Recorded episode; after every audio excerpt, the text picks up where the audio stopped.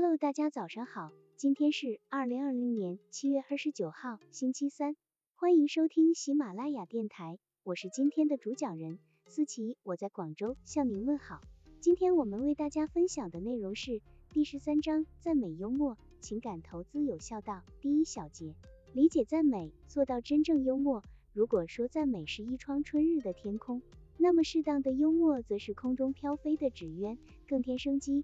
如果说赞美是一股清静的泉水，那么适当的幽默则是水中嬉戏的游鱼，更添灵动。如果说赞美是一份真诚的礼物，那么适当的幽默则是外包装上美丽的蝴蝶结，翩跹起舞。学习了什么是幽默的赞美，如何彰显出赞美的实质效用，才能够将幽默灵活并恰到好处的融入赞美的队伍当中。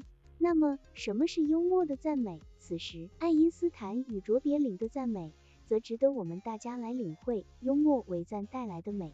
爱因斯坦一直就很欣赏幽默大师查理·卓别林的表演以及喜剧作品。为了表示自己的喜爱与赞美，爱因斯坦在给卓别林的信中这样写道：“你表演的电影《摩登时代》一定会让你成为一个伟人的，因为你的表演让世界上的每一个人都能看懂。”爱因斯坦，卓别林回信道：“你才是更加令人敬佩的人，因为你已经成为一个伟人了。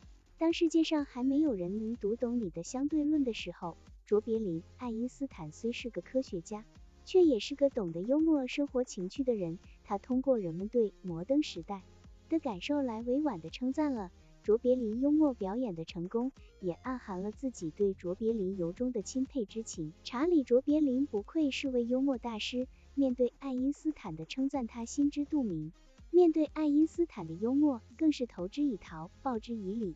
同样从人们的角度，幽默夸赞了爱因斯坦在相对论上的建树，这就是幽默的赞美。幽默的赞美就像是春风吹过了一串铜铃，留给人们的是悦耳动听与清新。宋代苏轼喜欢参禅，有一次在金山寺和佛印禅师一起打坐，苏轼觉得身心舒畅，于是问道。禅师，你看我的坐姿怎么样？禅师答道：很好，像一尊庄严的佛。苏轼听了很高兴。佛印禅师接着问苏轼：学士，你看我的坐姿怎么样？苏轼从来不放过嘲弄禅师的机会，马上回答说：像一堆牛粪。佛印禅师听了也很高兴。幽默赞美，赢得欢心。总之，幽默是一个人能力的反应，懂幽默的人赞美水平也会很高。当然，在生活中，并不是人人都有幽默的口才，他们的赞美因此往往只会赞而不会美。苏轼见将禅师比喻为牛粪，禅师竟无以为答，心中以为赢了佛印禅师，于是赶紧回到家中，兴高采烈地对妹妹苏小妹说：“哈，我今天终于赢了禅师。”苏小妹问道：“你怎么赢的？”苏轼得意地叙述起刚才的事情。苏小妹天资聪颖，听了苏轼的话之后。